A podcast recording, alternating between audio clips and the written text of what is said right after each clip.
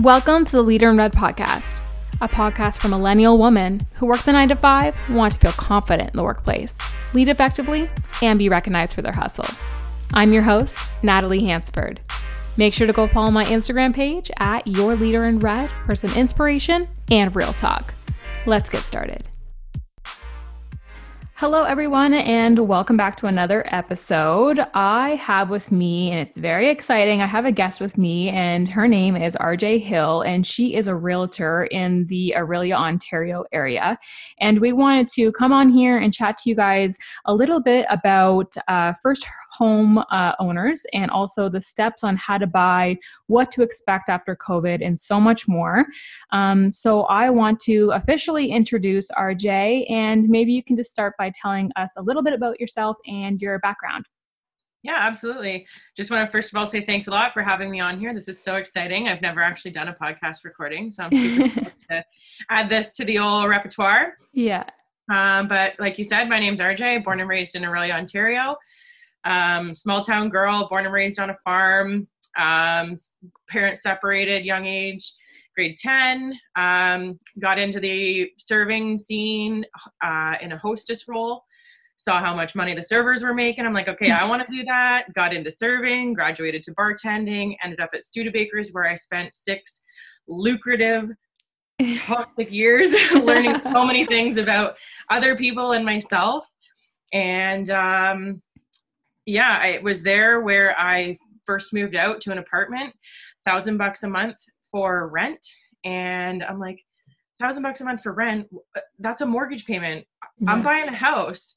So turned around, bought a house, 23 years old, and paying down the mortgage. I'm like, there's got to be money in this somewhere. I'm I'm getting into house sales. So that pretty much led the spark to figure out what was what real estate was all about and yeah. I sat down, had a conversation with a realtor of a friend of a friend, and he told me that he tripled his income in three years. So I was like, okay, sold. I'm in. done. and then 18 months was supposed to be like, get in, get out, get your license, and you're done. And I, my mother likes to tell me that I like to take the hard way. So I took three years to finish, extension after extension, but hard work pays off, and here I am, recently started. And how has been your experience so far? Like I know you kind of just said that you took a little bit to finish, but like getting your toes a little bit wet into the environment, what has been your experience so far with I mean, even with your clients, what have you noticed? Well, number one thing is relationship. People yeah. don't trust you with a huge transaction like that unless they trust you. For sure. So I'm looking at, the, at other people that have been either started after me or got into this after me and they're selling and selling and selling and i'm like what is going on?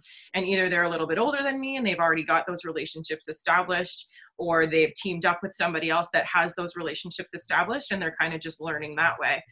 Um, something again that i learned in the service industry that was that if you show people and you make people feel like you care you're going to get so much more out of them. Yeah. So I might take a little bit longer to get started in this industry because I put that time and effort into the relationships to build those first instead of just, oh, you want to buy a house? Cool. Sign here, here, and here, and I'll make my paycheck. And if it's not what you actually wanted, too bad. Call me. I'll make another paycheck. Yeah. It's, this is a three, four, five hundred thousand dollar transaction that you want to make sure you're doing it right and I'm here to alleviate all the stresses, all the worries, and cross your T's, dot your I's, and make sure we're not leaving any blanks. Yeah, it's it's you being relevant to your customers and your clients and increasing that like long-term commitment rather than short-term commitment. And I think a lot of people would respect that if they were to buy a house. They do want that emotional side of it too because it's really freaking exciting and having a robotic salesperson or someone to assist you along the way makes it less exciting.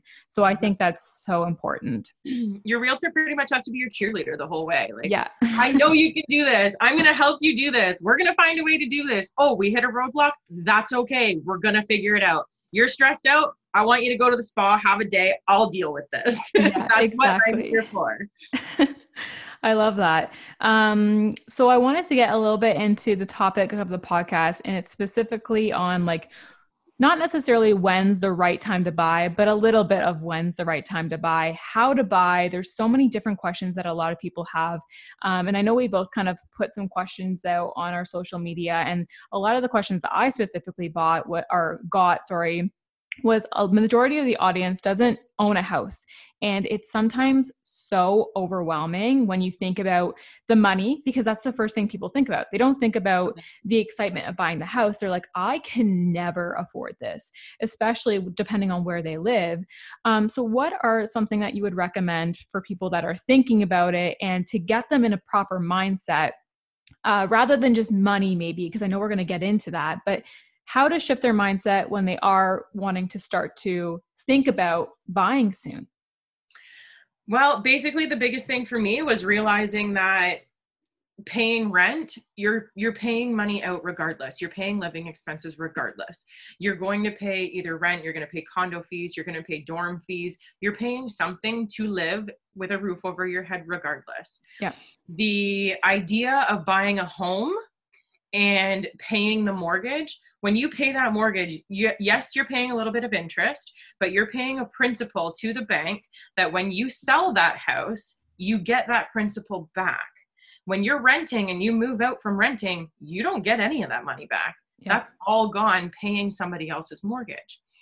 When you are fresh out of high school and you're going to college and you're only going to be here for your year and you want to travel and you want to go see this and do that and be here and go there that's when you should be renting because there's no consistency there's no plan there's yeah. no um, commitment as to where you're going to be landing. If you have found a career that you're comfortable in, if you've got a job that you've been in for two years or longer, and you're comfortable with where you're at in life, and you're just you're you're going through the motions now, and you feel like okay, now what? Maybe it's time to start looking at investing in you and investing in your future because that's the way I looked at it. I looked at it as okay, I could be investing in this guy paying rent, putting money in his pocket and increasing his equity, or I can look in the mirror and say, okay, I'm 22 years old. I want to have a family by the time I'm 30. How, what can I do now to make sure that that is a little bit easier down the road? So I'm like, okay, I'm a bartender. I'm making bank. I, I've got the option of a co-signer. So we can talk about a co-signer too, because that is a huge option these days. Yeah. But um, I took advantage of that, and I thankfully got in before all these stress test rules applied and thankfully i've been in my house now for five years. I've paid down a bunch of equity and the value of my home has increased over the last five years. So again that's something to think. If you're in a rental and you're paying the same amount of rent your rent might increase but you're still not getting anything out of that. If you your mortgage payment is going to be the same and then if you sit on your house for five years i bought for 236 my house is worth well over $300000 now yeah, for sure. So I'm going to get what I put into it and then some back. It's just investing in yourself. You're paying yourself. Absolutely. And I think people are going to laugh when I say this, but I know millennials specifically have a hard time with commitment. Yeah. oh my goodness. It's a huge thing, and people are kind of scared of commitment. Um, but maybe you can maybe shed some light on like how, how much level of commitment really is this? So, say you buy a house and what is the approximate time that you recommend people staying in X house um, in terms of years? Well, again, that's all dependent on what you're buying and why you're buying it for. Every person is unique. Every situation is unique. No deal that I do as a realtor is going to be the exact same. I can talk to a realtor that's been in this for the last 10, 15 years, and they will tell you the exact same thing. No transaction is ever the same. It's not a cookie cutter yeah. process, it's unique to the individual and their wants and needs but if you've got an idea you, you want to if you if somebody even wanted to buy a house sit on it for two years sell it or flip it or move somewhere and rent it out yeah. if if you're locked into that mortgage and you are capable of continuing to pay the bills you're laughing because real estate is only going to increase in value there has been situations in the past and there probably will be a situation following covid where the real estate market dips but that's that's the ebb and flow of life right? Like yeah. you come up you go down you got to come up to go or sorry you got to go down to come up right? Yeah exactly. So and we've seen it recently like the the pricing of houses aren't dipping like the value of homes are still there. It's just the number of homes that are available right. with covid that is being limited. So we're we're in a seller's market right now, meaning there are less houses than there are buyers. So buyers are having to put in multiple offers, and sellers get the option of choosing who they want to work with. After COVID, there is rumors of falling into a buyer's market, which means right. there's a surplus of homes and not enough buyers. So the people trying to sell will sit there and they'll be grappling at offers trying to make something happen again that will pass everything will come back full full circle yeah. Do we know what the numbers are going to look like when that happens? No. Can we guess? Sure. Do i want to give you inaccurate information? Absolutely not. Yeah. But no, it, uh, it all comes full answer. circle right? Absolutely. I totally agree. With anything in life really truly. Mm-hmm. Um, so, what are three things that you would recommend to someone that is currently trying to save for a home right now, or is thinking about trying to save for a home right now? Or maybe not even three things. Like, what are just some things that they should think about in terms of value, um, how much they should be putting away? Should they be actually be doing the research and going to uh, see a mortgage specialist? Like, what would you recommend in this entire process of um, starting to save? Well, education is power, right? So the more you mm-hmm. know, the more you can do. Um, so that being said, I would definitely start with sitting down with a mortgage broker, either at your bank or a private lending institution.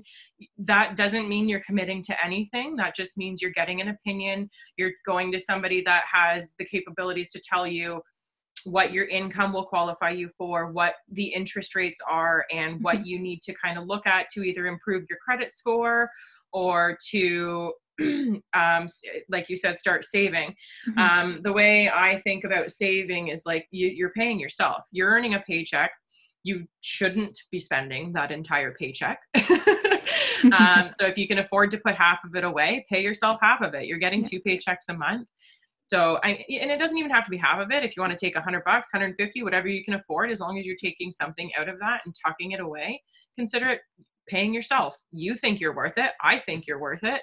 Give yourself 50 bucks a pay. Give yourself 100 bucks a pay. Out of sight, out of mind. If you can transfer that to a tax free savings account or an interest earning account, then that's even better. But is it, you just got to look at it in a different perspective. I think you are one of the biggest people to always talk about changing your mindset and mm-hmm. modifying like how you look at things and what what you how you can perceive it. So if you if you look at a paycheck as your income and oh this is to go to my bills then you look at that balance in your bank account and say okay like where does this need to go? I need to pay a bill. If you have the mindset i'm going to pay myself because i'm worth it and i want to do something with my life and i want to invest in myself then that 100 bucks is going into an investment and that investment is you Absolutely. And I, I just want to slightly touch upon this because I know that a lot of people are really scared about money right now. And mm-hmm. with the economy, we're all scared. Like, um, with just how much things are costing nowadays, sometimes the money that you're bringing in isn't enough to even pay your bills, and people are panicking about it. So, while we're talking about all these topics, I need you guys to just think about how it's okay to have multiple streams of income. And if if anything, I would recommend it. Not everyone can get I always say that you need to take a look at what your personal goals are and what your professional goals are. And can your professional goals pay for your personal goals? And if they can't, you need to reevaluate. So if you have a full time job and you're only bringing in $35,000 a year or $40,000 a year, and it's not going to get you your dream home, or it's not even going to get you to rent an apartment. You can't you're living in the basement of your parents house. You need to start thinking about what can i do to get me that personal goal? So everything that we're talking about um, so it's, it's reevaluating what your goals are. So if that goal is saving 150 bucks great. If that goal is saving $2000 a month then shift what you're doing now to make that happen because it's going to be the game changer on where you end up living or where you end up being in your life um what you're what you're capable of doing. Yeah. The biggest thing i the biggest thing that stuck with me that i heard before choosing an avenue for income was i think it was something to do with rich dad poor dad. And it was a it was it's a saying that stuck with me for years because it was when i was dating a guy when i was 18 and i'll be 29 this year. So saying was you will never be rich exchanging time for money yeah. And if you think about it, you're going to work and you're earning an hourly wage. So if you're earning $14 an hour and you work a hundred million hours for the rest of your life, you're eventually going to run out of hours. Yeah. You need to have passive income. You need to be able to go home and sit on your couch and watch TV and have money rolling into your bank account. Absolutely. I, I think that's so important. And I think during COVID, I've realized that more than ever um, because people are realizing nine to fives are shit. nine, they're you can't. Easy, they're convenient. They're great, but nothing ever worth having comes easy, right? Exactly. And the, do you know what? Nine to fives, like if you're in a nine to five, I'm in a nine to five. I love it. I'm not going to leave it anytime soon. But you know what? I'm going to do other stuff too. Yeah. And I'm working Boston Pizza Monday to Friday, 10 exactly. to 4. And like, exactly. I'm like, okay, that's cool. I've got a paycheck, I've got consistency, but I need more. Absolutely. And that's what's going to really take you to the next level with meeting and getting your personal goals accomplished, which in it in this specific podcast, we're talking about that goal being buying a home, which is on a lot of people's goals. and that's why, and this podcast was requested by a lot of people being like, I'm scared of the word home. I'm scared of the word buying. And God, I am too. Like it, I'm 26 years old. I don't own a house. Um, and it scares me to even think about it. But for me, I don't know where I'm going to be in a year from now. So I'm kind of holding up. But with that being said, for a lot of people, it's different. They want to start a family, they want to do all these things, but they are fearful of the price of it. Yep. Yeah. You know what? The, the great big number at the end of the day you got to look at that number over the next 25 to 30 years. Yeah. Because that's when that's how you're breaking it down, right? If now that being said, if you take 30 years to pay for that mortgage, you're probably going to pay for the house twice with interest being the way it is. Yeah. But the idea is you're still paying for something that you're going to get something out of in the end. And now, like you said, even with your situation, you don't know where you're going to be in a year. If you could afford to do so, I'd tell you to buy a house in Orillia because Orillia is on the top 10 towns to invest in when it comes yep. to real estate investing. So even if you are going to go somewhere in a year, if you bought a three bedroom home, say in Westridge or somewhere that was close to the college or the university, and you own that house, you paid those bills, you live there, you decide you want to leave, you can rent those three bedrooms out to students, probably pay your mortgage, put some money in your pocket, and maybe, who knows, depending on the situation, if you're getting above market rent because there's such high demand, you could pay for your rental if you're just renting a bachelor apartment somewhere. So your yeah investment could pay for your travel expenses. Absolutely. And you don't need to be um, a business person to have this mindset. So I think no. a lot of people are going to be like, no, but that's business. I don't, I'm not good at business. This oh my like- God. I'm so glad you said that because I, my first thing coming into real estate was I don't come from a business background. I didn't take a business course in high school. School has never been my forte in general. I'm a people person. Like I talk to people. Like I said, I, I bartended for six years and like that was so much more educational than anything I've learned out of a textbook yeah. because learning people and learning what they thrive off of and what like just how to interact with people. You have such a better understanding how to deal with people in the future. And if you understand how to deal with somebody you're going to be able to make them happy. And if you can make them happy it doesn't matter what that applies to they're going to choose you. Absolutely. No i i love that. Um, so now that I know you slightly touched upon it, but my next question for you is for those who are listening, and majority of us are from Ontario, where would you say the best places to buy are right now or in the near future? Best place to buy? Uh, well, Barrie is growing like crazy. If you can afford to, get into that market because the houses in that area have only increased in the last uh, several years, not even just in the last year. Um, Orillia has been in the top 10 towns to invest in for the last couple years, uh, even though it's small town Orillia. Why do you think the rents are so high, right? Because yeah. people are willing to pay it. Um, Brampton, Toronto, Durham Region, Ottawa, Kitchener, Hamilton, they're all places that are on the up and up when it comes to um, the real estate market increasing in value and the demand for that area. Another um, town that's probably going to be on the up and coming list is Peterborough with the extension of the 407 in there because a lot of right. people um, were traveling from Brampton to Toronto for the commute, work back and forth in the business uh, atmosphere. Yeah. And now with the 407 being extended into Peterborough, it's 15 minutes faster than commuting from Brampton. Right. No, absolutely. And I think a lot of people um, listening are like, I can never afford to live in Toronto. So people are commuting to work and they're mm-hmm. commuting as much as three hours a day. Yeah. Um, and it's crazy. And knowing where the up and comings are that are close to Toronto, you're still able to keep that job that you love, but maybe just um, have that commute a little bit quicker. Yep. And my biggest piece of advice is again, sit down with a mortgage broker and like don't go in with the mindset it's going to be a yes or a no. There's so many different avenues. There's A lenders, meaning banks. There's B lenders, meaning private investors. The B side of lending is going to be a little bit more expensive than the banks. Banks interest rates are anywhere from 2.9 to 3.25, or sorry, 2.9 to 3.25 percent right now private investors go from 4% anywhere up to 10% depending on the amount of the loan right. so just because you don't make $50000 on paper and you're a bartender that makes 70% of your income in tips and you don't want to claim that to lose it to taxes i get it. Been there done that.